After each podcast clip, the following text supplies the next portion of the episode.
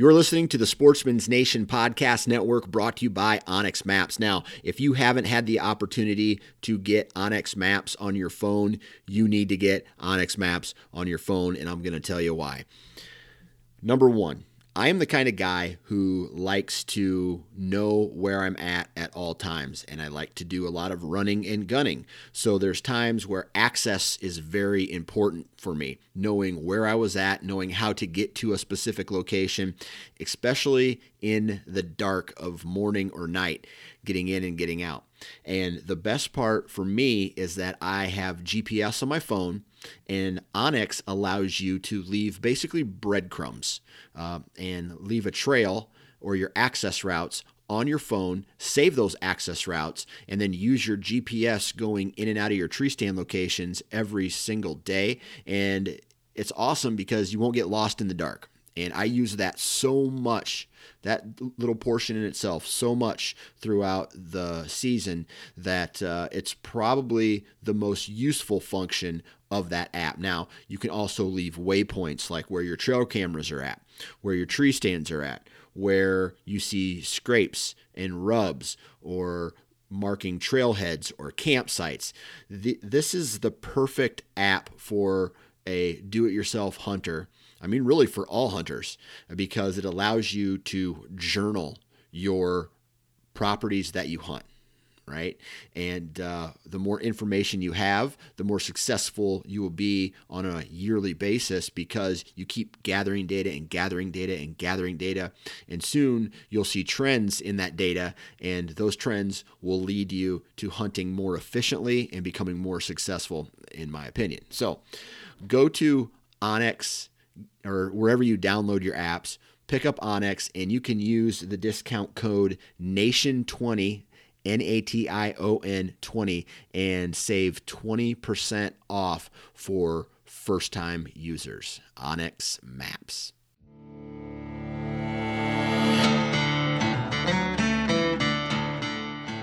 Welcome to the DIY Sportsman Podcast with your hosts, Garrett Prawl and Boudreaux Boswell.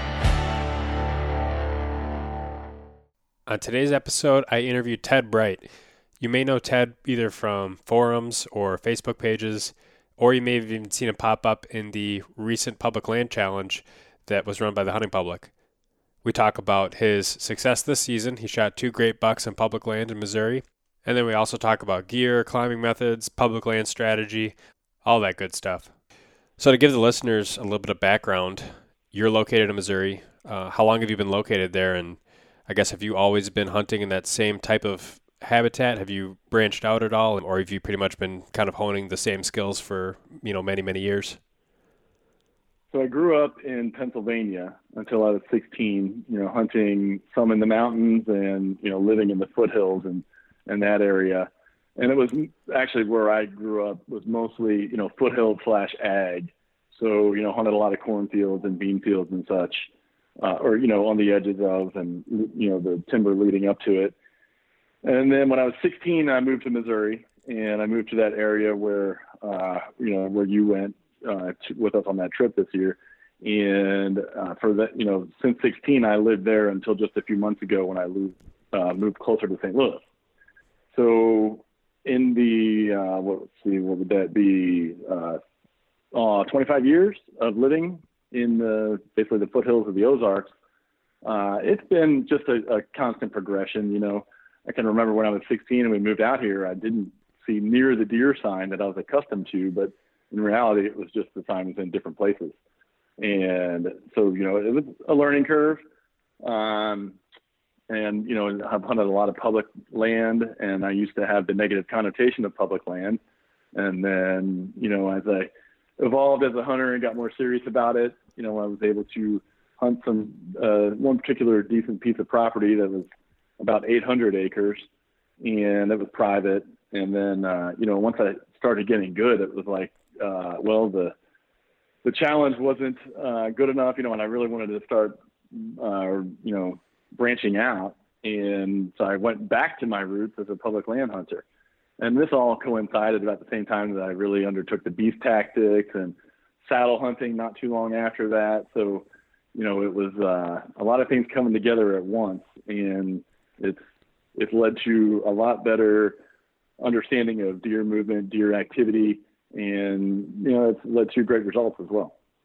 Would you say that one of the biggest things that you had to overcome when you first kind of started to figure that you know portion of it out was trying to get on deer without the the ag fields to to kind of observe or you know set up against? Yeah, yeah, definitely. That was definitely the case, and of course, I was 16 years old, so you know I was younger, but um, you know having just this vast, uh, you know, predominantly oak and history, hickory forest, uh, where acorns are abundant all over the place, you know, in the primary part of the season. Um, you know, that's a lot tougher to hone in on, but once you understand deer movement and and how they uh, you know how they get up from their beds and, and feed and um, what that travel route looks like typically, then it, it becomes a lot easier. But at 16, I didn't know that, so yeah, that was pretty that was a pretty good learning curve. Yeah, and in that habitat, you obviously got the you got the the rolling hills, you know, some steeper hills and bluffs, and like you said, it's a lot of the same. It's almost like the tree type and the, the forest type is very much monoculture outside of some of those creek bottoms, at least in some of the places that I've, you know, scouted and hunted so far. And to be honest, I think it would be really tough to try and get on a good buck outside of the rut. Does that seem to be what you see also? Or have you been able to have great experiences? Obviously, this year in late season, you, you shot a nice buck, but what's kind of your experience with that? Well, that was exactly the case. Uh, you know, when you have a lot of different terrain features and you can, it just becomes easier to judge, you know, where the deer are, where the activity is, and, um, you know, versus the, like you said, the, um, the mono environment where it's every, everything is monotonous.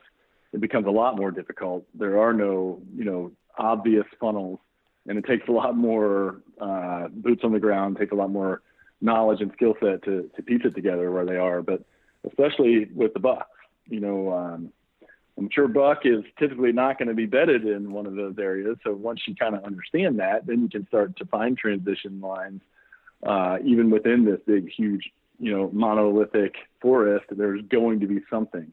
But when you first are, when you're new at that, and you first step foot in those woods, it can, it just looks like a vast, overwhelming uh, monotonous nothing. You know what I mean? Yeah, definitely. Um, and I could even picture, you know, when Sam and I were out there walking in that forest the first day, I think we had covered, I think it was like three miles before we even cut a fresh track.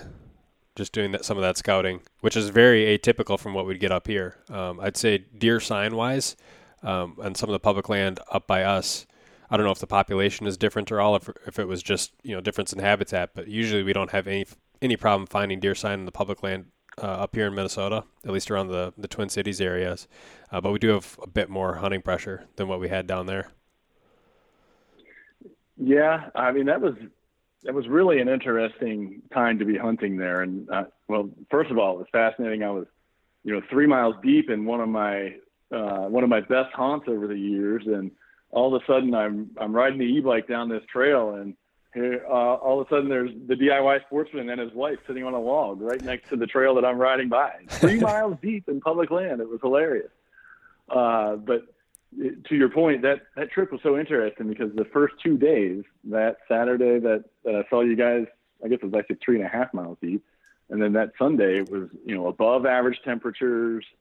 Uh, it just wasn't conducive. I, I don't think we saw hardly any deer. And I agree, the sign looked uh, dismal at best. And then what that I had to leave to go out of town for work, and a cold front came through, and it just turned it on a dime. And you guys were seeing deer every day, and I think that uh, the sign coincided with that also, if I'm if I remember right from hearing from you guys. Yeah, well, I would probably expand on that too to say that I don't think we saw maybe a huge increase in sign in some of those those areas that we were originally focusing on. When we started scouting at first, it was, hey, let's run the ridge lines and look for you know rubs or, or tracks or scrapes up on some of these logging roads um, that we can kind of extrapolate and then find pinch points near where we expect there to be bedding. But there just wasn't that much sign up high, and I don't think that really changed a whole lot once that cold front came through. What we ended up finding was that the deer had kind of congregated in these little pockets in some of the lower ground areas, and that was where there's really a high concentration of sign, uh, more thick cover, and that's where we I think a lot of the people started seeing a lot more deer. And I don't know if that was just because yeah, the acorns were you know mostly done by exactly. that that point in time. Yeah. Exactly. Uh, you know, I've I've hunted that area for years during that time frame, and it's it's all predicated upon the acorns. You know, it's not a, a you know flip the switch, all of a sudden the acorns are gone, but it, it's a little more gradual. But uh, that was one of the more that's one of the earliest I've seen where that switch was almost completely flipped, where you know there there was just very little hard timber deer activity and it was all concentrated in the lower lying areas where there's some sort of green vegetation. So if you had a more typical year where there were still acorns kind of littering all the forest floor, would you anticipate seeing a lot more deer activity up higher in the hills and maybe not so much down low? No question about it. Does that make it harder, do you think? I mean, I kind of felt like we walked in on a perfect storm um, with the rut coinciding with that change in food source really congregated the deer congregated the deer I think a lot more than um, I would have expected if they were kind of moving up high in the hills. Yeah, spot on. Definitely, it was the perfect storm, uh, including the storm that came through and dumped a little bit of snow, and uh, the you know it was just a, a drastic cold front that uh, just worked out well. You guys saw. I, I was getting texts while I was out of town for work, and it was uh, a continuous barrage of saw a nice buck, saw a nice buck, you know. Oh uh, yeah, two bucks. Well, uh, you know, it was, uh, it was just excellent deer activity, and it was. It was that perfect storm because you, you can't expect to get that type of uh, uh, that level of a hunt, you know, every time you go, you know, on an out-of-state hunt because that was, like you said, it was the perfect storm. Yeah, I think it was a good hunt to uh, especially have the wife tag along with because I think she had a blast. Yeah, yeah, it was really enjoyable watching the footage, and it was pretty extreme. I think that the high that day was like 15 degrees on that Monday, right? Or was that Tuesday? The Tuesday was the cold day, and we pretty much stayed inside that day. Uh, but yeah. it was it was windy the day before, but it was closer to 30 degrees with that snow, so it wasn't too terribly bad. Yeah, yeah, but you know, just as far as the the rut in general this year, it was I would say I would classify it as probably the most atypical rut that I can remember in you know since I've really delved into uh, you know understanding this type of stuff to a high level. I I never saw high intense rut activity until my goodness it was this the only time I the first time I saw a buck chasing a doe was the second weekend of rifle season in Missouri so that would have been around November the 20th or so you know, I guess the uh, the first Saturday was the 16th, so it would have had to have been the 23rd.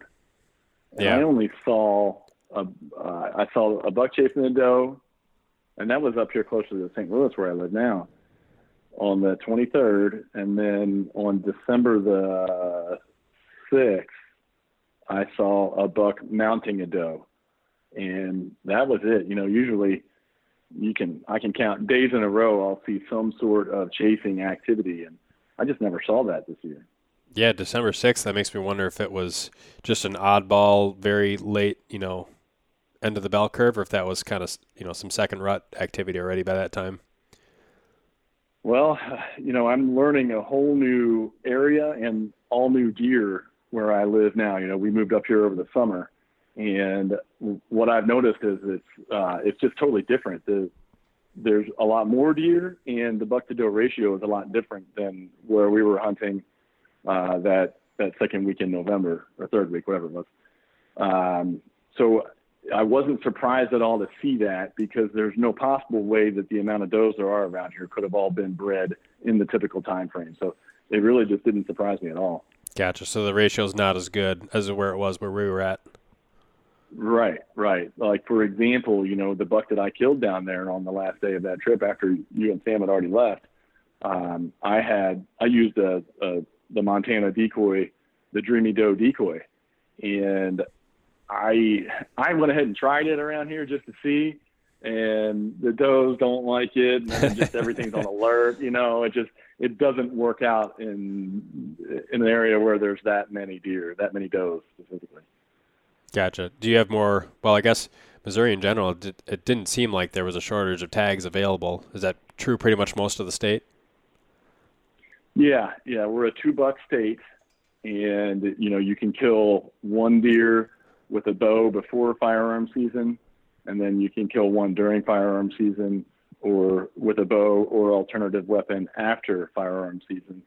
And then usually, if you if you if you apply for the managed hunts, then about every three years, give or take, depending upon which hunt you uh, apply for, you can get a third buck tag. And that was I was fortunate enough to get that this year. Now I haven't punched that third tag yet, but I was fortunate enough to punch two buck tags with my bow. Yeah, I'd say it'd be hard to complain in your your situation right now. Yeah, yeah. No, it's uh, Missouri has we've got a pretty good thing going. You know, it's uh, it's interesting. I, there's a lot of people in Missouri that complain about when rifle season is, and sure, you know, growing up in Pennsylvania, I'd rather see it after you know, closer to the late season or after Thanksgiving. But the reality is, is that Missouri has a little bit of a different model. We've got a lot of deer, and we use it as a good revenue generator. Uh, and we have an excellent conservation department, uh, largely in part because of that. So, you know, I mean, if everybody had their way, there it, it just wouldn't make any sense at all anyway. So, it works out pretty good the way it is. There's plenty of deer, and there's plenty of opportunity to kill mature bucks. Yeah, it seems like it's a, a really good option, even as an outer state out of stater, um, especially when I compare it to something like Iowa where you could argue it's more managed for trophy, but the opportunity is much, much less, and the tag cost is much, much higher. I can drive right through that whole state and still have a fantastic experience down in Missouri. Yeah, exactly, and you know, the, just the, the same for them. If Iowa tried to implement it the way Missouri does, they wouldn't have any deer left because you know everybody would go there. So, you know, it's uh, I, I think Aaron Warbritton does an excellent job of outlining that in some of his. Uh, you know, he's answered that on on podcasts and everything, and his perspective is spot on in my opinion. But basically, kind of the way I summarized it, you know, it's every state has different goals and objectives and different means to get there, and by and large, I think Missouri does a pretty good job. Cool. Um, backing up to your first deer that you shot this year, which was what November fifteenth ish. Yes, it would have been the day before rifle season, November fifteenth. Okay. So you mentioned you had the decoy on that hunt. Is that the was that the first time that you had kind of brought that out, or have you experimented with that in the past prior to that hunt? No, that was the first time ever using the Montana decoy. And do you think it made a difference? It or, absolutely made a difference. So you don't think you would have killed that deer if, if he hadn't have seen the decoy and you know made a reaction to it, essentially? I uh, I can't say that I wouldn't have killed that deer just because I I don't know how it would have transpired otherwise. He may have came right down the hill and it could have been easier, but he came right down the hill with his attention squarely focused on that decoy, which was the main reason why I wanted it. You know, because I knew it was going to be in tight quarters, and I put it in a you know there was kind of a shelf that ran through that hillside on that in, in that bedding area, and there were cedars above on the hillside. Yep and I, I wanted him to be able to see. You know, I, I thought that there could be a buck bedding up there, and I wanted him to be able to see it from you know underneath the cedars, how you can see below him. Yep. Uh, and and walk out like he did, and I didn't foresee that he would stop at the edge of the cedars for 10 minutes drooling and uh, I've got camera gear that's not working out and leaning into my hip and I got to cross over my bridge and all of that uh, unfolding with 10 minutes of stand down, but um, it, it, was able, you know, it, it did distract him. And then he, after 10 minutes, he finally, you know, committed to moving towards the doe. And as soon as he did, I, the decoy that is, and as soon as he did, I, I came to full draw. And as I, he was just walking, and I was just going to shoot him while he was walking because he was only at seven yards at this point. But I thought, no, I better stop him. And as soon as I went to stop him, I mean, it was like on the verge of my tip of my tongue. He must have caught whiff of my ground scent from about four hours earlier. Mm-hmm. Not not enough to make him run, but he he just kind of turned and bound off two steps. And as soon as he came to a stop, I just sent one of those kudus blaring right through the boiler house and got lungs and heart and watched him crash 30 yards later. Nice. So when when you were set up on that hillside there on that little bench, how far up the hill were you? Were you closer to the top of the hill, or were you closer to the ravine or the valley floor? I was closer to the the bottom because so I, I went into this area that I had I, I rode through there one time during turkey the previous turkey season, but I just rode through on my e-bike. Uh, never have I been in that area exploring it or scouting it on foot or anything. And I went in in in the dark that morning of November the 15th, and I was hunting. You know, I, I hunted till about 10 o'clock. Saw one little buck, and I just wasn't happy with where I was sitting. So I was actually going to just uh, ride the e-bike back to my vehicle and, and change parking lots and go to one of my go-to spots. Uh, but you know, I, I just uh, talked myself out of it and just went for a quick ride real quick to scout before I did that. And I'm glad I did because I, you know, I, I wanted to check this particular area out and it became obvious real quick with a, with a bunch of scrapes, you know, there's a really fresh opened up scrape line um, and, and, you know, you just kind of tell, you could picture it, the exact, how it was related to the bedding. And the bedding was up, you know, probably about two thirds of the way up the hill, um, probably right around the transition, the top of the transition line of the cedars. And uh, so uh, when I recognized that, you know, I also saw there's a ravine coming down where you've got two hillsides coming together, and it's it's almost like a a little hollow that comes down and it forms a transition area just before that scrape line. So naturally, you know, a, a mature buck is going to want to take that path of lower travel to uh, to be able to catch the thermals to make sure that all is well on his way out there. And that's exactly what happened. You know, he he came down the edge of that hillside where he could uh, catch the thermals, and that's when he saw the doe decoy and you know, and I and I put it on him. And then probably about 20 minutes after that, you know, I just sitting up there waiting and started taking down the gear and everything. And uh, about 20 minutes after, I on the opposing hillside of that of that little hollow that ran down there, another mature buck came down and he went right down into that transition area.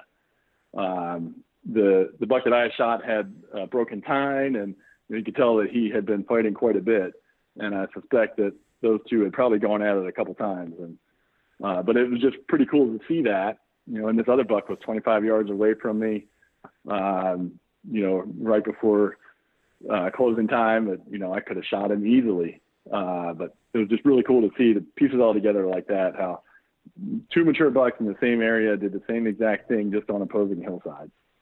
Yeah, that is pretty cool. So then, when you had that bu- that first buck come in, right? The the thermals were they being overridden by the the wind at that point, um, or were your thermals going straight up and he was coming from more of the side of the hill, so you're able to just kind of stay um, away from getting the thermals caught by that deer until he obviously like smelled your ground scent. So I was facing my 12 o'clock was facing directly uphill. Okay. And the wind was coming from my basically from my two o'clock to you know to my what seven or eight o'clock, whatever you know. And then once the uh, once the sun went down and the thermals took over, that sh- that pretty well shifted, and it was a it was a calm breeze, but it was consistent, you know. And then once the uh, once the sun went down and the thermals took over, it was just almost straight twelve to six, you know, just gotcha. coming straight down the hill. Um, and then uh, yeah, he, so he was. I, he, I just had everything in my favor, you know. There was uh, it, I, when you can get the wind to jive with the thermals to jive with your access route. That's what I call the trifecta. And when I can get those three things to align, I know that I have a high probability of making it happen if the buck is where I think he could be. Yeah, I can think of a couple spots even just from my memory of those maps as we are looking down there that would be kind of similar, maybe looking spots where you might expect a deer to come from up high and make his way down into one of those kind of hub type areas um, right when those thermals start dropping down. Yeah, yeah. So you know, keep in mind again that wind was largely blowing down the hill, so that that automatically put him on the leeward side of, of the hill for for ideal bedding that you would typically think of. Um, and the cedars were a perfect mask for me to get in there, and it was like a curtain, right? Yep. Um, I could get up in there, and as long as he wasn't just on the other side of them uh, or in the middle of them, you know, I would be okay. And I thought I was far enough down the hill to where that would work, and sure enough, it did. And then, you know, so my access route, um, the wind and the thermals all jiving allowed to, it's kind of, you know, again, a little bit of a perfect storm scenario. But if you shoot for that trifecta, then your odds of getting busted are significantly less. And, you know, because you, a lot of people will consider the thermals and then and the wind, but it also has to jive with the access route because if I had came in from the top side or even from the side side, um, you know, there's a chance that that buck would have crossed my scent path, and actually he, did right there. But I was I'd been there, you know, four hours in advance, and there was enough breeze and everything to where it was just a faint odor for him, you know. Right. So then, how did that contrast with how you got on your second buck closer to St. Louis? So the second buck was again that was a, a managed hunt, and I'd never uh, stepped foot on this place. You know how it goes. There's a couple buddies that are in the group, and that were that were all drawn, including my son. And we talked several times about getting in there and scouting and everything, you know. And it just you know life happens, right? And and other hunting takes priority. And I it, so I'd never stepped foot in there and like the day before, two days before I started, you know, really honing in on some things on the computer, you know, cyber scouting. And then that night before, after I got all my stuff ready and everything, and we had the rendezvous um, hashed out. You know, my buddy Josh is going to meet me at my house at like 3:45, I think. And uh, after we had all that hashed out, I, we just sat down and we talked on the phone and we just hashed out exactly what we wanted to do, and we kind of went back and forth on it a little bit. But I was like, all right, I, I feel pretty strongly that we should get back to the back corner. So this is a 900, you know, basically a thousand acre piece, and you know, so it's it's it's just not all that big. Um, but the trails wind through there quite a bit, so by trail it's a lot further than as a crow flies to get back to that back corner. But I just thought it seemed to make sense, you know, um, to get back as far as we can because this is the first Saturday of the the draw hunt that started on December the first, and so there's going to be a lot of activity, and it's mostly going to be, you know, um, between the parking lot and where we were. So it ended up working out great. We got back there way deep, way early, and, and basically, you know what what I do in scenarios like that, and this worked out last year also, where I'd never stepped foot on this place. I, from my computer, I will draw a shape on onX, and then you know as I'm entering in the dark, uh, once I approach that shape, I start to look for a you know a, a good looking area. Even in the dark, though, you can tell you can tell terrain features, and you know you can even somewhat tell am I going to have good shooting lanes from that vantage point. And uh, so that's what I did. Get all the way back there, pull up my phone. I can see that I'm approaching that area, and uh, there was a watering hole there. And I thought, well, you know what? This is you know this is in my area that I had designated, and I might as well have another natural attractant there. So I uh, I set up pretty close to that watering hole, and I didn't see any deer until 8:30.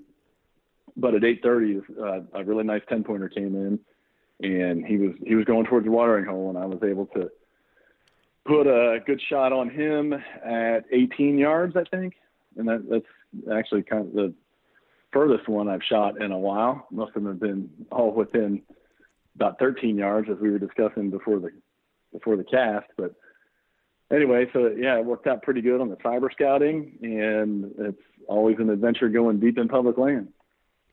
So, do you think that with that particular deer and the time frame that he came through, do you think he was just doing his thing and that he would have done that even if there wasn't the first day of the draw hunt that day, or do you think that other people you know, moving around might have pushed him back into that area. No, that was actually his natural uh, because he came from like the back corner. Um, you know, I was kind of surprised by that, but yeah, so you know, I, I put all this, you know, thought and tried to assign logic to it, and that you know we were going to be pushed from the parking lot, but that's not actually how it went down. Um, you know, I mean, it all had to do, like as Zach Turnbull says, right? Every step is a decision, right? So it all kind of comes together, and it all you know plays a part in the decision-making process as to where you you select your tree. But yeah, he came from the back back corner, and he was just getting a drink you know, at 8:30 in the morning. But after getting down and you know during the tracking process and recovery and everything, and we did actually did a little bit of scouting in between. Um, it makes a little more sense now because you know, it, in stark contrast to where we hunted Garrett, there was acorns all over the place. Hmm. So you know, as as a food source goes, acorns are very dry. And if you've been sitting there munching on acorns for a few hours, you know, you're going to be thirsty. So it, it makes a lot of sense. And there's a lot of sign around that, around that uh, pond. And I suspect it, you know, probably is in large part due to the, the vast number of acorns that are still on the ground, which I was shocked by, but sure enough. Is there any creeks running through that area too, or is it just kind of that one pond was more of a centralized uh, water source? Yeah, exactly. Steep drainages um, and wet weather creeks, but no moving water. Okay.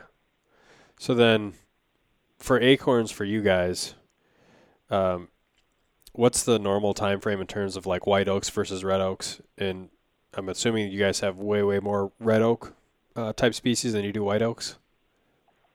Well, I, typically what I see is that the white oaks will start dropping, you know, the first first week or two of September. Um, September the 15th is our archery opener. By then, white oaks are, are dropping pretty pretty good, pretty steady, and they'll continue to drop for you know till till October one typically. Of course, there's a you know variance and everything, but uh, then the red oaks really start to drop. You know, if, basically throughout the month of October, and maybe not quite all the way through October, but you know at least the first three weeks typically. Um, now, I, I wouldn't, I, I don't know for sure that there would be a lot more white oaks than red oaks. I think it's more just, you know, you're going to see a, a higher concentration of white oaks on the tops, on the flats, or on the ridge tops, and you see more of the red oaks on, you know, northern hill slopes and in the bottoms. Gotcha. Yeah, I think that's that's probably fairly similar to what we have here. I mean, our dates are a little bit shifted, but in terms of how you describe where those trees are usually located, that's you know pretty well what I see too. Yeah. So, let's talk about your your hunting setup specifically a little bit. Um, so, okay. when you you know even started out in Pennsylvania, when you first moved to Missouri, were you a fixed stand type of guy, or did you still kind of use a, a mobile strategy? Uh, yeah. I I started off in uh, you know framed up, hammer and nail, two by fours, whatever I could do to get in the tree. Definitely not OSHA approved.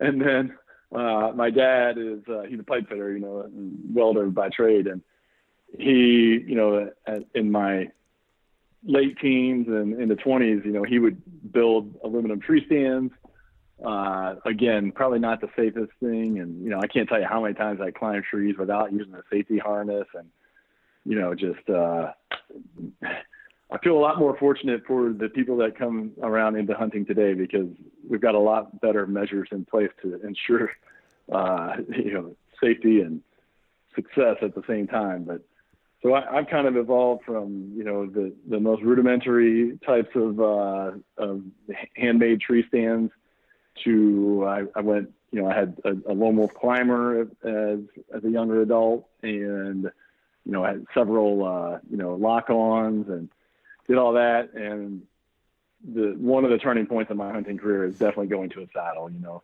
not having an inventory of tree stands and all of the you know constantly well I need to get another one to put in that tree and lugging those things around and moving them and uh, it's it's for the birds and anybody that has tried a saddle, I think would almost invariably say that it's it's a lot more comfortable, it's a lot more efficient, it's a lot more effective, it's a lot more tactical, and it's just a heck of a lot more fun. Are you using a a you know platform all by itself? Have you ever tried Ring of Steel? Do you supplement platform with Ring of Steel? How do you usually like to set up in the tree?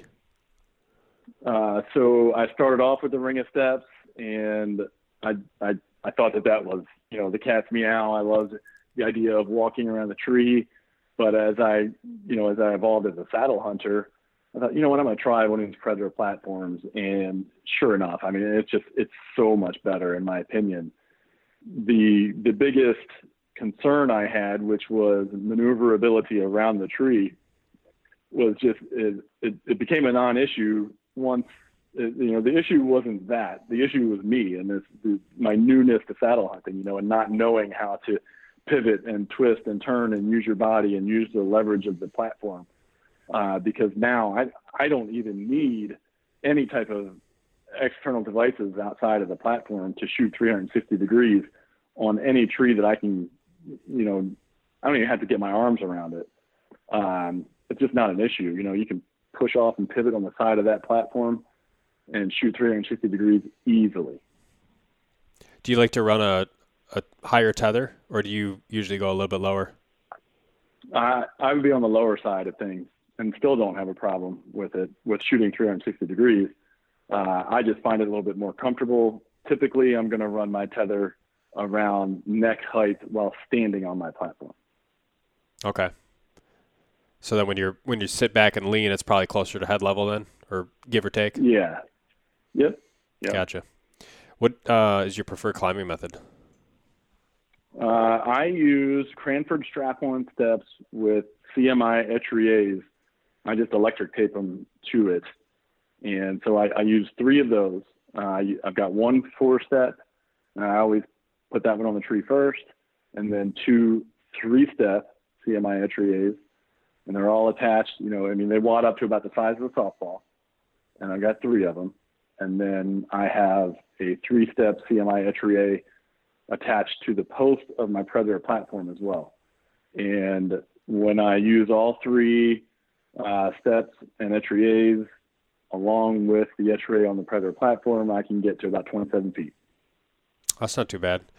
Do you ever have any issues with uh, stability with all those, you know, I guess movable loops that you're trying to fit your feet in? Uh, no, no, not at all. Um, I mean, I guess you could say the extent of it, you know, becoming challenging or whatever. You know, sometimes in the dark, it's just, uh, you know, trying to find that, uh, you know, get your foothold in there.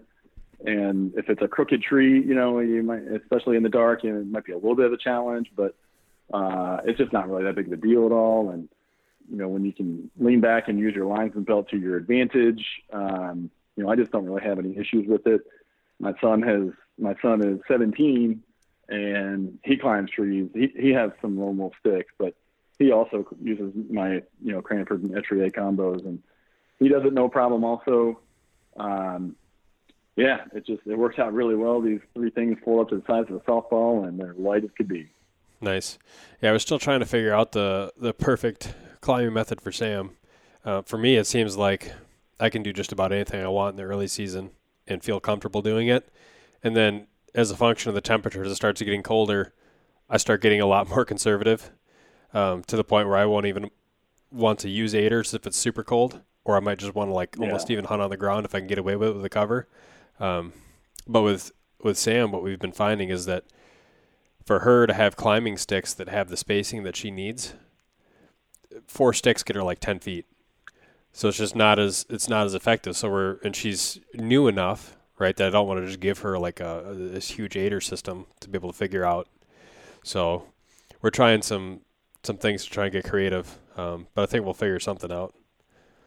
Yeah, yeah. I mean, I I agree with you. The the aiders probably aren't for everybody and you know there's a certain amount of uh, uh, dexterity, I guess you could say. You know, it kind of probably comes a little more natural to guys like us that have been hunting our whole lives and climbing trees and everything like that. But um, so yeah, I could I could see where your dilemma is. But rest assured, there's something out there, right? Yeah, definitely. Or she just needs to get a ghillie suit and get really good at that. yeah, there you go. but yeah, it's uh, I the the days of you know I I got away from tree stands because I don't like hauling around big hunks of metal. So I really don't like carrying sticks, but they're by far the easiest as far as attaching it to a tree and climbing, the actual climbing process. You know, sticks, I don't know it gets any easier than sticks, but I really don't want to carry sticks around through the woods anymore, you know? Yeah, that's definitely the big trade off. And I wish I could even say that I had one method that was my favorite, and I, I don't know that I have one. I always keep going back and forth, and it's almost it's almost kind of it varies based on whatever my most recent experience was. It seems like if I had to go in to a deep spot and the tree ended up being really easy to climb, by the time I get back to the truck, my shoulders are sore, and I'm thinking, man, I gotta you know come up with a lighter method, or if I got you know bibs and a big parka packed on, and I don't have enough space for sticks, and it's like, oh, I got to come up with something more packable for the next time I go out, and then you know, it's just like this constant this constant flux of change. But yeah, no, I agree with you that sticks definitely seem to be the the best for climbability. But then there, it's not just always climbability. There's always those other things that factor into it. Yeah, yeah. Have you tried spurs? Um, no, uh, but I have tried. Just actually over the last week, I bought a pair of those uh, those EMPOW climbers used that somebody made the modifications to uh, I was going to play around with those. I got uh, written confirmation from both the Wisconsin and the Minnesota DNRs that I can't use spurs on public land down here or up here. Gotcha. So, but the other thing that with spurs always kind of made me nervous is I always got nervous about what I'm going to do with limbs, and gaffing out is always kind of a concern. It seemed like as long as people got good sharpened spurs, gaffing out usually isn't too much of an issue, and they're comfortable with their method. Um, but the limb thing, I mean, I got some trees. There's some some of these trees as we get deeper into the swamps where there's just, I mean, it almost becomes hard to even use a lineman's belt because you're constantly going over limbs, or you got these little shoots that come off of the tree that are, you know, maybe a couple feet long, but they're, you know, just all up and down the tree. Um, it can make a system that's dependent on a lineman uh, rope kind of challenging too. Yeah, yeah, and at the end of the day, you know, if they if they say that it's not legal, then you know, of course, we want to shy away from that. Um, that's why that I, I love the the method I use. You know, it's it's a, it's a Cranford strap-on step. Is is you know, it's it. So perfectly public land legal. I, I think it's efficient and effective, and um, you know, I've even I prefer not to use a, a screw-in bow holder I keep one with me just in case. Uh, but I feel better about it if I don't, just because you know you're really not supposed to, although everybody does. And I'm right. sure it's not even that big of a deal. But I went to uh, a different tether this year, and I just have uh, you know it's uh, tubular webbing, so it's just you know like a ratchet strap basically. But uh, so I can I put little clips on there that will house or hold my uh, my bow and I just keep a little three inch gear tie on my quiver at all times. And I can just loop that right underneath my tether in between tether and the tree. And I can hang my pack from that also. Gotcha. So you didn't even have any hooks on there. You just use the Nite Ize gear tie. On my quiver, yes. Yeah, I think what I do is pretty similar. I just I have a strap, one inch strap, but then I have the uh, the two two hooks, one for my one that'll hang my quiver on. I, I help my quiver on my bow usually, and then one for the pack. Yeah, yeah. There, there's a I, there's a lot to be said for using an existing resource, right? Because you're not, having to carry. Yeah, you're basically saying you're not you're not uh, having a separate utility strap and tether. It's one and the same for you, right? Exactly. Yeah, so you're more minimalist than I am right now. Utilizing an existing resource. Although one thing you can't do with that uh, that webbing strap is is rappel, which is something I've been I've been trying to look into a little bit recently.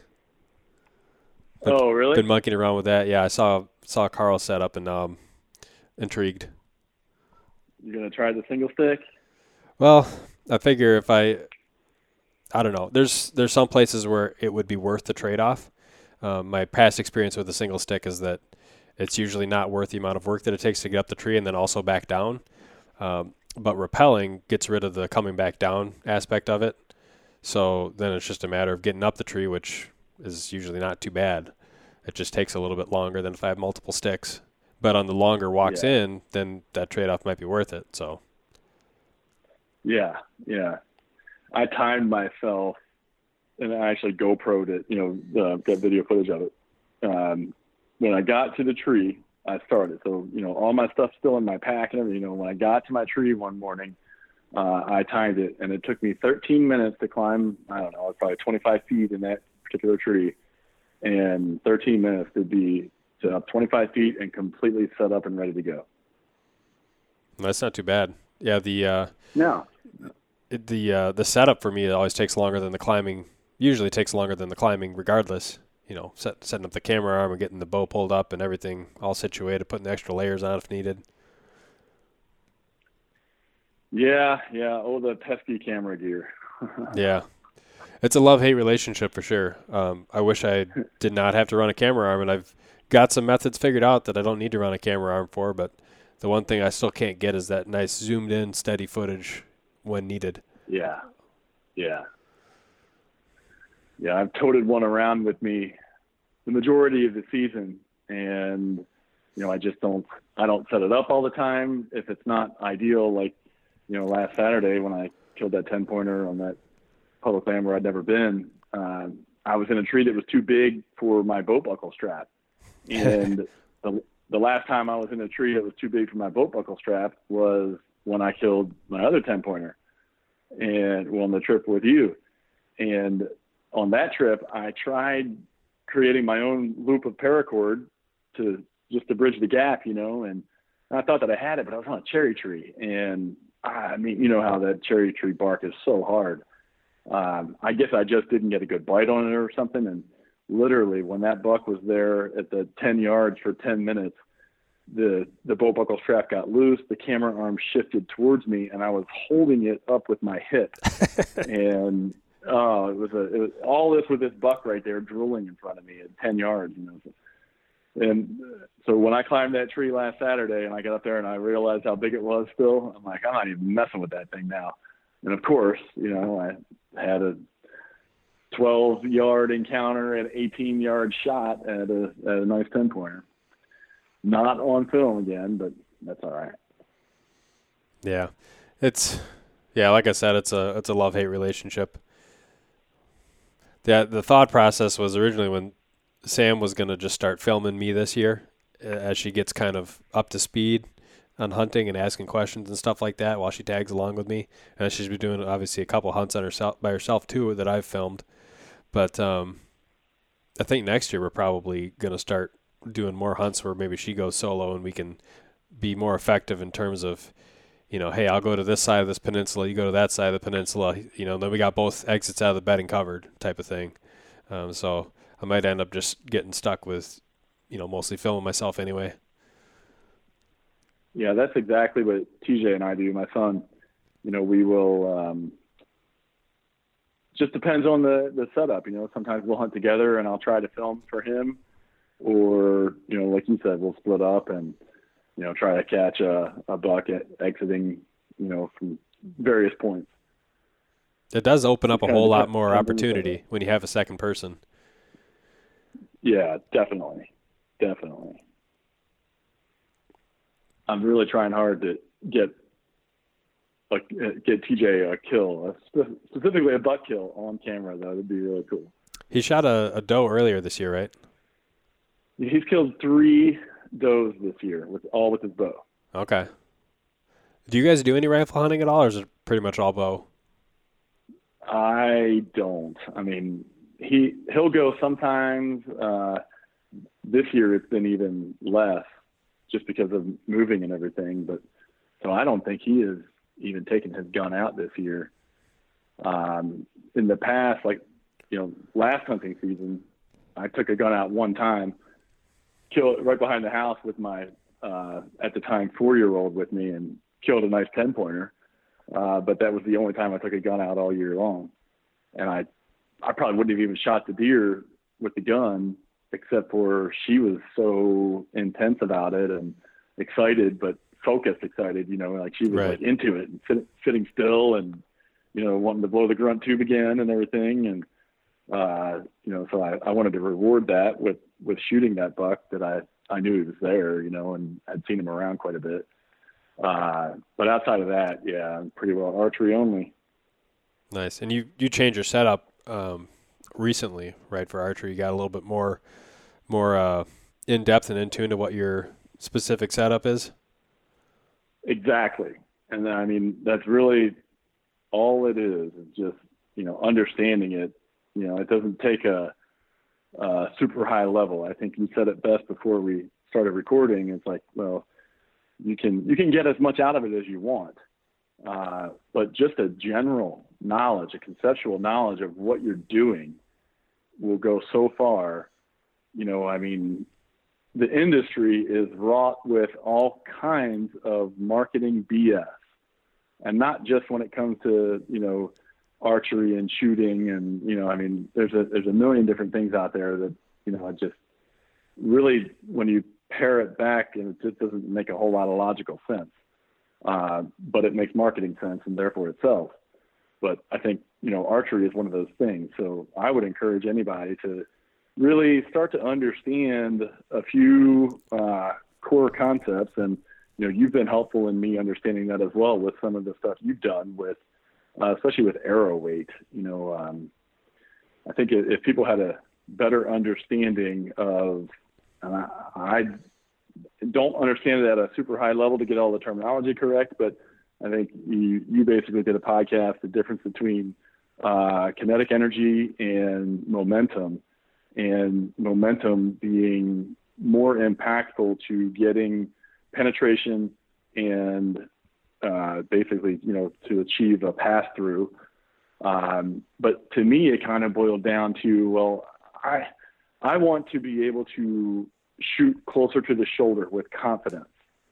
Uh, so I moved away from mechanical broadheads a couple years ago after I had a bad experience and you know I had one of the rage hypodermics, like you know, hit a rib on a steep quartering away shot on a really nice buck, and it basically walked on me. I think is the terminology they use, and that that arrow and broadhead just did a 180, and we're laying on it was laying on the ground facing my tree that I was in, and it was nothing more than a flesh wound, and I walked. I watched the buck walk off and start feeding.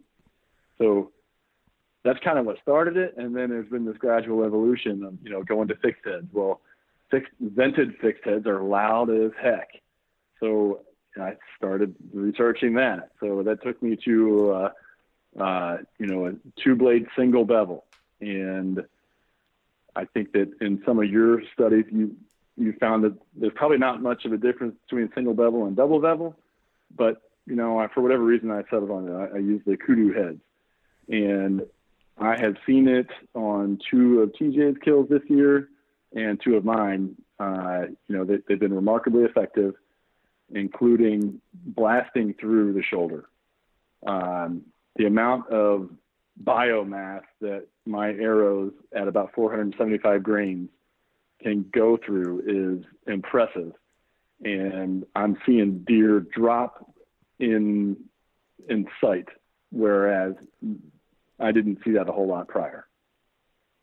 Yeah, and it's always interesting for me too. I mean, I can do my own testing, but I like hearing from other people, you know, in their experiences too, because you're running, you know, basically a more efficient broadhead with it being a two blade um, and a little bit lighter arrow than what I was using this year, which also had, you know, pretty much the same net result, where I was using a little bit um, less efficient of a blade cutting profile with the bleeders on the head I was using, but I had a much heavier arrow. And it, it, one of the reasons too, where I kind of said it's so hard to differentiate between single and double bevel, at least for whitetails, is you know they don't necessarily have the same you know density mass of bone that some of that Ashby testing you know had used in terms of those like buffalo ribs and things like that, and just kind of anecdotal evidence and observations and, and things like that.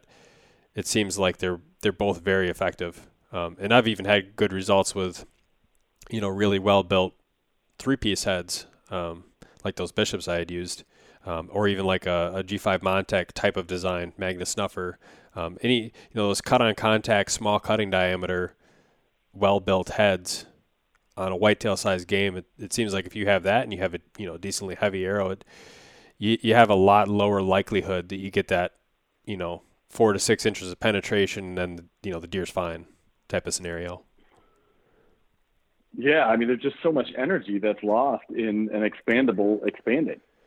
Uh, you know, I mean, uh, it, there's just no way around it. Um, and you know, if you talk to enough people about it, you're going to talk to people that have had some type of a failure with a mechanical broadhead. Uh, those those kudu heads that I'm shooting, it's I've shot them into my 3D Glendel target uh, probably 20 to 30 times, a few of them, and I would be perfectly comfortable with shooting them at a deer. They they they remain that sharp. It's impressive. Yeah, yeah, it's it's definitely nice when you can have that kind of confidence that you're, you're going to be able to shoot the exact same head in the exact same condition, and maybe if anything, you hone the blade a little bit, you know, if you feel it's necessary. But to be able to shoot something in a, a target and then pull it out and it still spins right, still shaves hair, and you've confirmed to yourself that it's flying exactly how you want it to fly and it's hitting exactly where you want it to hit without having to use like a you know practice head or something just kind of you know hope and assume that it's going to be the same i totally agree. You know you've eliminated a, a whole uh, chain of variables there that uh, you know it's almost like cutting on contact right? You just eliminated all those variables and that, that confidence is exactly what every hunter needs when that big buck walks in.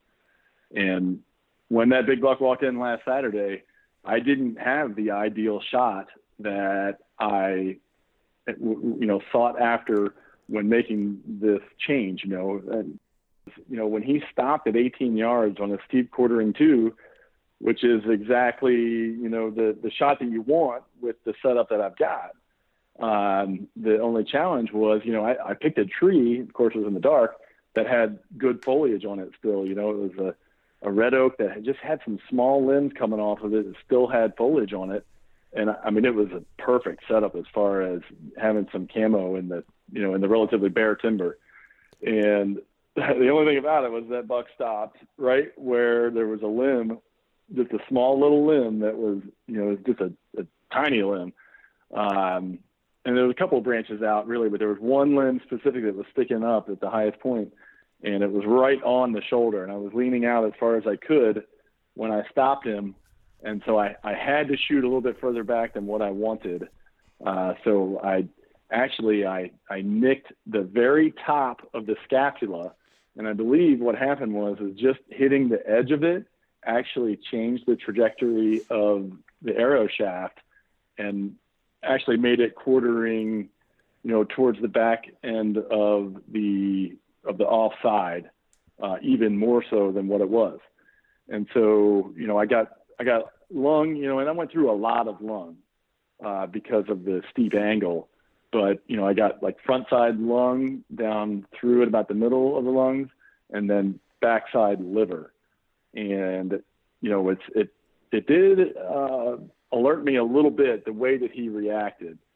Initially, it was good. He bolted, but he only bolted for about 40 yards, maybe 35 yards, and then he just started walking off. And I'm to drop a, a YouTube video here in the next couple days where I don't get the shot on video, of course, but right afterwards, I've got the GoPro as I'm looking at him, and you can see him walking off in the distance about 50 yards away.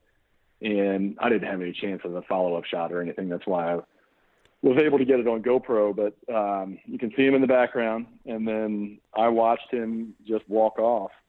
Um, so fast forward about four hours, you know, after I got down and inspected the arrow and everything, you know, and I thought, you know, we're just better off waiting. And about four hours later, my buddy and I uh, went back to the shot area and the blood was pretty minimal. And you got to keep in mind that I'm I'm colorblind, so I have a hard time seeing the blood anyway. And uh, so I, after a few minutes of you know like hands and knees searching, and we went about 50 yards with a few drops. Um, you know, I say that, but you know, you always have to keep in mind that you have to do your due diligence from the stand, and you have to understand every little tiny piece of information that you can garner from the situation. And that basically was for an hour. I did nothing but glass over in that direction and make sure that I knew exactly where that buck was. I retraced his steps in, in my mind so that I know exactly where he was and where where he went. And so fast forward again to when we're tracking and we're and we're not having a whole lot of success finding blood. Um, you know, and you know that stuff just happens sometimes. But uh, certainly more likely, I think, with the uh, you know the non-mechanical broadheads. But anyway, after a while, I just told my buddy, I was like, all right, I'm going to do what I like to do, and that is I'm going looking for that deer because I know where he went. And you know, I kind of just followed the natural path, and you know, 15 minutes later, I you know came upon him right in the bottom, and it was a steep ravine. You know, I I knew by seeing that and knowing that that was there on the topo maps that there's no way because I saw where the arrow hit. There's no way that that buck went down into that bottom and then up the other side of that huge hill, you know. And sure enough, he was right there in the bottom, and he he was already stiff. So I mean, he was pretty significantly stiff. Uh, so it told me that he was probably dead, you know, in about an hour after the shot. And in fact, he had already been eaten uh, by the coyotes some. Uh, I couldn't believe that in the middle of the day. Wow. Uh, you know, late morning, a coyote stumbled upon him and ate uh, the meat around his ribs. And at first, it didn't look too bad, but you know, when I went to when I was processing him the next day, I mean, he got that that coyote must have stuck his whole muzzle up in there and ate half the back strap and a third of the front shoulder. Wow. Yeah, yeah, a little disappointing, but yeah, those those know, shot placements are they're tough to judge because I've I've tracked a, a, deer that I shot where it was you know a similar you know quarter slightly quarter two one lung liver that was down totally dead in like probably four or five minutes, and I've also been on the other side where really not that much different of a shot placement you know slightly quartering to one long liver where the deers live like eight hours. So it's yeah, it's just it's yeah. all over the. It just totally depends. It seems like on what you hit as you went through there. You know, what arteries did you hit? What didn't you hit? All that kind of thing. It's like if you could know where the arrow was going to hit and where it was going to pass through, man, that would. If you somehow the, had the ability to change what broadhead you had at that exact moment, right? It's all just yeah, it's a bunch of trade offs. Well, Andy May carries both expandables and fixed in the same quiver at all times, and different scenarios will dictate. You know, I mean, if he's hunting from the ground and you know he's uh, might be some tall grass around or whatever, then he's going to shoot a fixed head. And uh, you know, if there's other scenarios, you know, from a tree or whatever, then you know that he might be more likely or a longer shot. I think, you know, he might be more likely to go with the the expandables. I'd let him speak to that, but I know for a fact that he carries uh, one of you know or multiple of each in his quiver, which yeah. I find interesting. Yeah, I, I kind of like that same mentality. I, I think it's it's it's probably not a bad thing for the people who you know are willing to go through the work to make sure that all those arrows they know are flying, you know, as they think they should be. I carried multiple different types of broadheads in my quiver this year, but it was more just because I wanted to try a couple different things, not necessarily for you know specific scenarios. Um, but I had like a, a Sevr 1.5 that I ended up shooting coyote with. Um, and then that Iron Will is what I shot the buck with Missouri with, and then I shot the North Dakota buck with a with a bishop.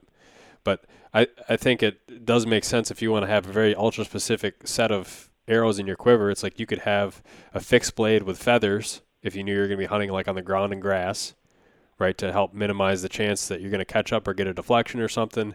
If you're going to be a longer, maybe a high wind shot, and then maybe put on a fob and a mechanical, right? There's you could definitely dive down that rabbit hole.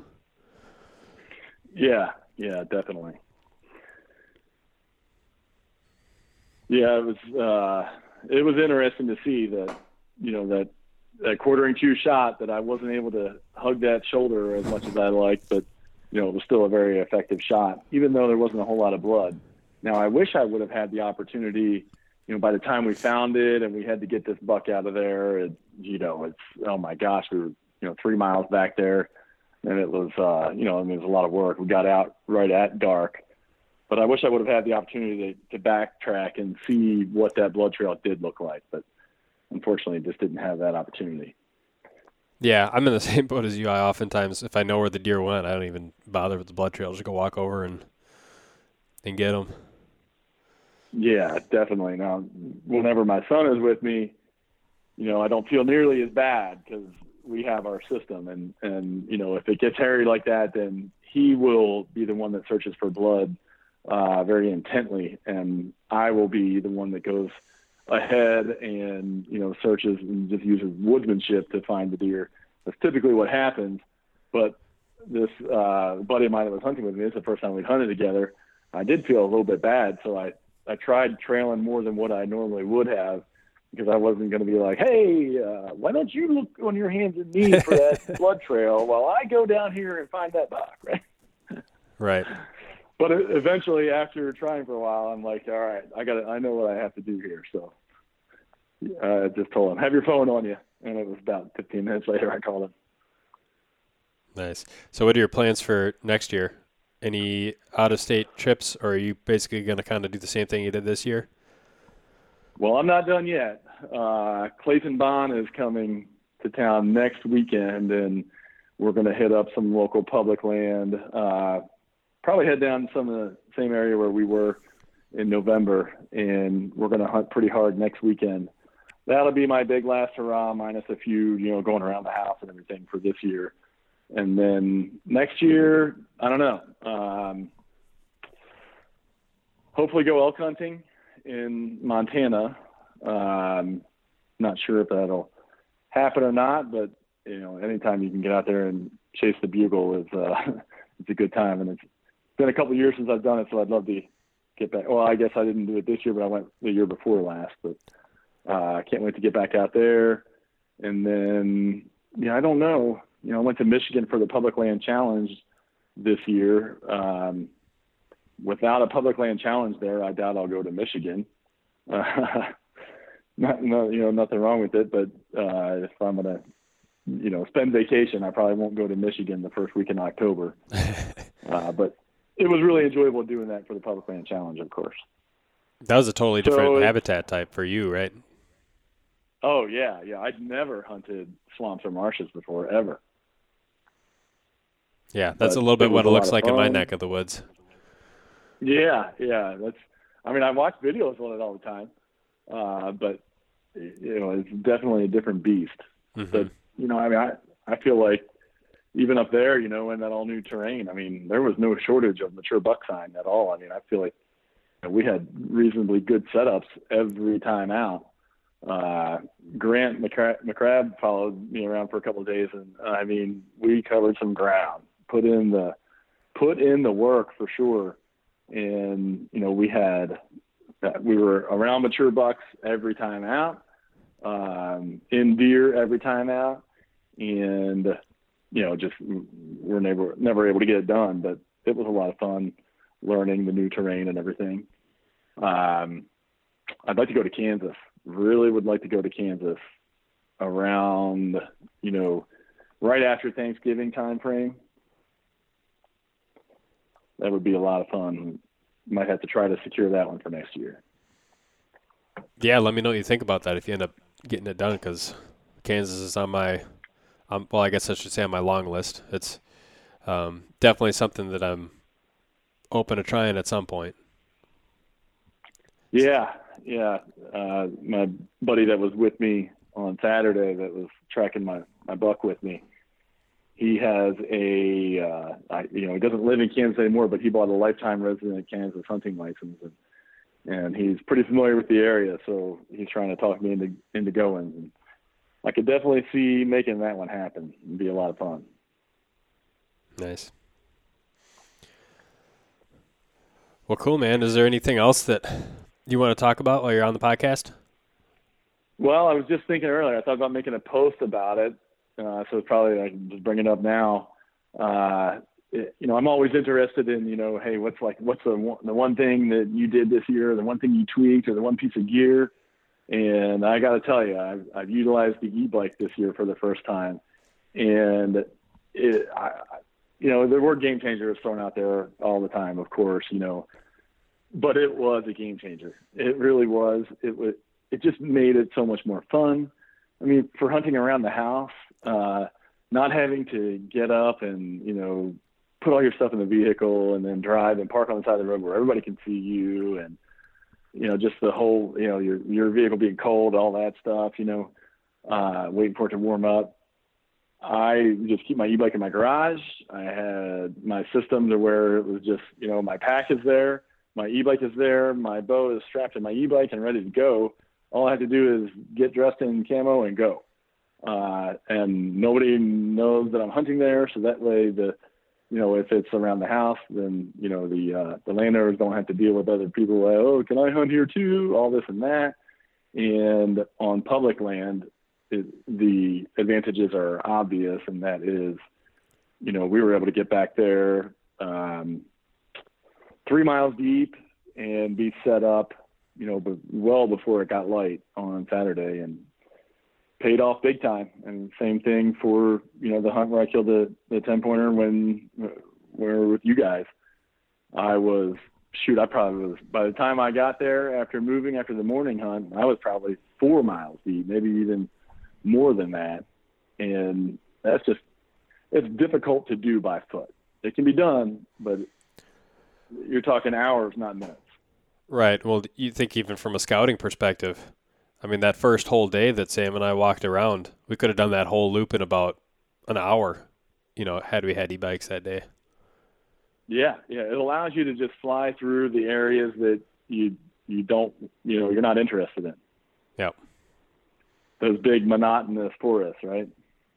And remind me, did you have a bought e-bike all ready to go, or did you do a kit from an existing either a fat tire or a mountain bike? Uh, I basically piggyback off of Carl's idea, and that is, you know, we we bought kind of like a, oh, I guess you'd say the the smaller Rambo, the Rambo 750, and then we upgraded the motor and uh, several of the components to be a much more robust and beefier um, bike that's capable of handling the Ozark Hills. Okay, gotcha. So, for example, you know, it comes with a 46 tooth front sprocket we replace that out with a 30, and that you know that really gives you a lot more torque to be able to climb those steep hills that uh, you know can really make or break it whether or not you're going to actually get back to it. Oh yeah, definitely. I'd, I'd rather, especially when most of the regulations on them say you can't exceed X speed anyway. It's like, well, you don't really need the top end speed. You'd much rather have the torque to be able to go uphill or, or drag things. Exactly. Exactly. Especially when you giving a big buck an e-bike ride. And those are all mid drives that you guys are using. Yes. Okay. Yeah. But now, some, you know, I think some of the guys that were on that trip had the, uh, um, not the mid drive, the uh, hub hub motor, uh, the hub drive. Yeah. Uh, I, you know, I think you really needed the mid drive to get that. That's not only the torque, but the the direct power. Yeah. Yeah, I definitely didn't have any complaints with the either of the ones that I rode um, and you know played around with when we were down there. Um, the one was much heavier than the other, which I thought was interesting, but I think it was because mostly the frame was beefier and probably meant to be able to handle a little bit more beating. Yeah, I noticed those newer Rambos; they seemed a lot higher than mine. Uh, I thought I would like that at first, but then I, am not so sure that I quite had the maneuverability that I'm accustomed to. But it might just be that I was used to mine, you know. Right, right. Yeah, that could be. But I, any which way you slice it, it's uh, they're a valuable tool. Yeah, for sure. Up here, I could even get some use out of one on the uh, on the hard water, going out ice fishing on early ice before you can drive a vehicle out. I was thinking that when we were texting about that the other day, or, or poloing about it. Yeah, yeah, it would be. Uh, you just want to put probably some studded. I mean, the the fat tires themselves, if you just deflate them so they're low air pressure, if there's snow, they'll go just fine over that. If you're on glare ice, you'd probably want to run studded tires, which I think cost a little bit more. Yeah, but just you know, being able to zip out there with with little weight, and you know, it's just so convenient. Uh, you know, just like I said, you know, the the places you can park an e-bike uh, are for as far as hunting goes, you know, are significantly greater than where you can pull your vehicle off, or oh yeah, you know, if you have to park you know, in a designated lot or whatever, you know, and uh, yeah, you just you have a lot more options, and it's just a, it's a lot more stealthy, and you know, like you can you can wear the clothes that you're going to hunt in to the stand because you're parking close to your stand. You know, it, it used to when I was pedaling it all the way back, you know, you'd get all hot, so you had to carry all of your clothes, you know, on your cart or on your pack or whatever, and then you know it just adds a whole other level to it. Yeah, I for my fat tire bike that is non-motorized, um, just trying to use it this year. If you don't have a, a nice hard pack trail to be able to ride on, I usually ended up expending more energy riding the bike. Granted, I would get there a lot faster, but I was I would sweat much quicker on the bike than I would if I was just walking, uh, just because you're constantly balancing, going over you know tree roots and this, that, and the other thing, and and uh, I almost kind of came to the conclusion that if it's not powered, it's almost easier for me to just walk. You know, even though it took longer. Yeah, yeah. I mean, for years I would use this a regular mountain bike, but I could see where your point there. The fat tires, it just takes a lot more oomph to get them going. Yeah, they're you know, not they're, they're not efficient on rough terrain. And their rolling friction is so high that they don't really coast. It's like you constantly got to be on the pedals to get those things, you know, to keep them moving. Yeah, definitely, definitely. For years, uh, TJ and I would just use the regular mountain bikes though, and uh, you know, the pull behind cart and you know I've given a bunch of deer a ride out in that thing, and it's all leg power there. Yeah. but it's still a way to you know you don't have to have an e-bike. There's always a creative way to set yourself apart from all the other hunters that are doing the same thing that everybody else is doing. Yep, absolutely. That's the key to success. A lot of times. Yeah. Yeah, definitely.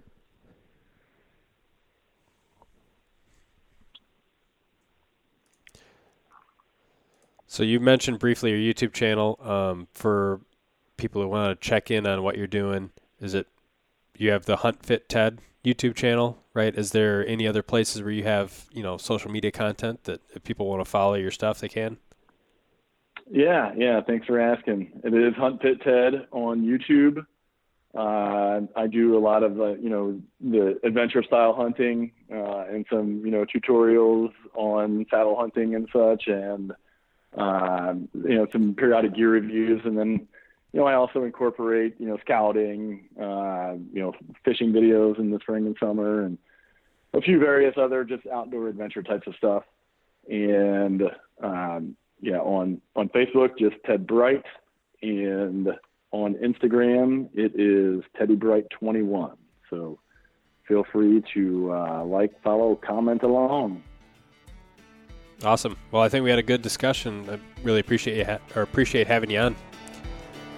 No problem. I appreciate you asking me to come on, and let me know if you'd ever like to do it again. Will do.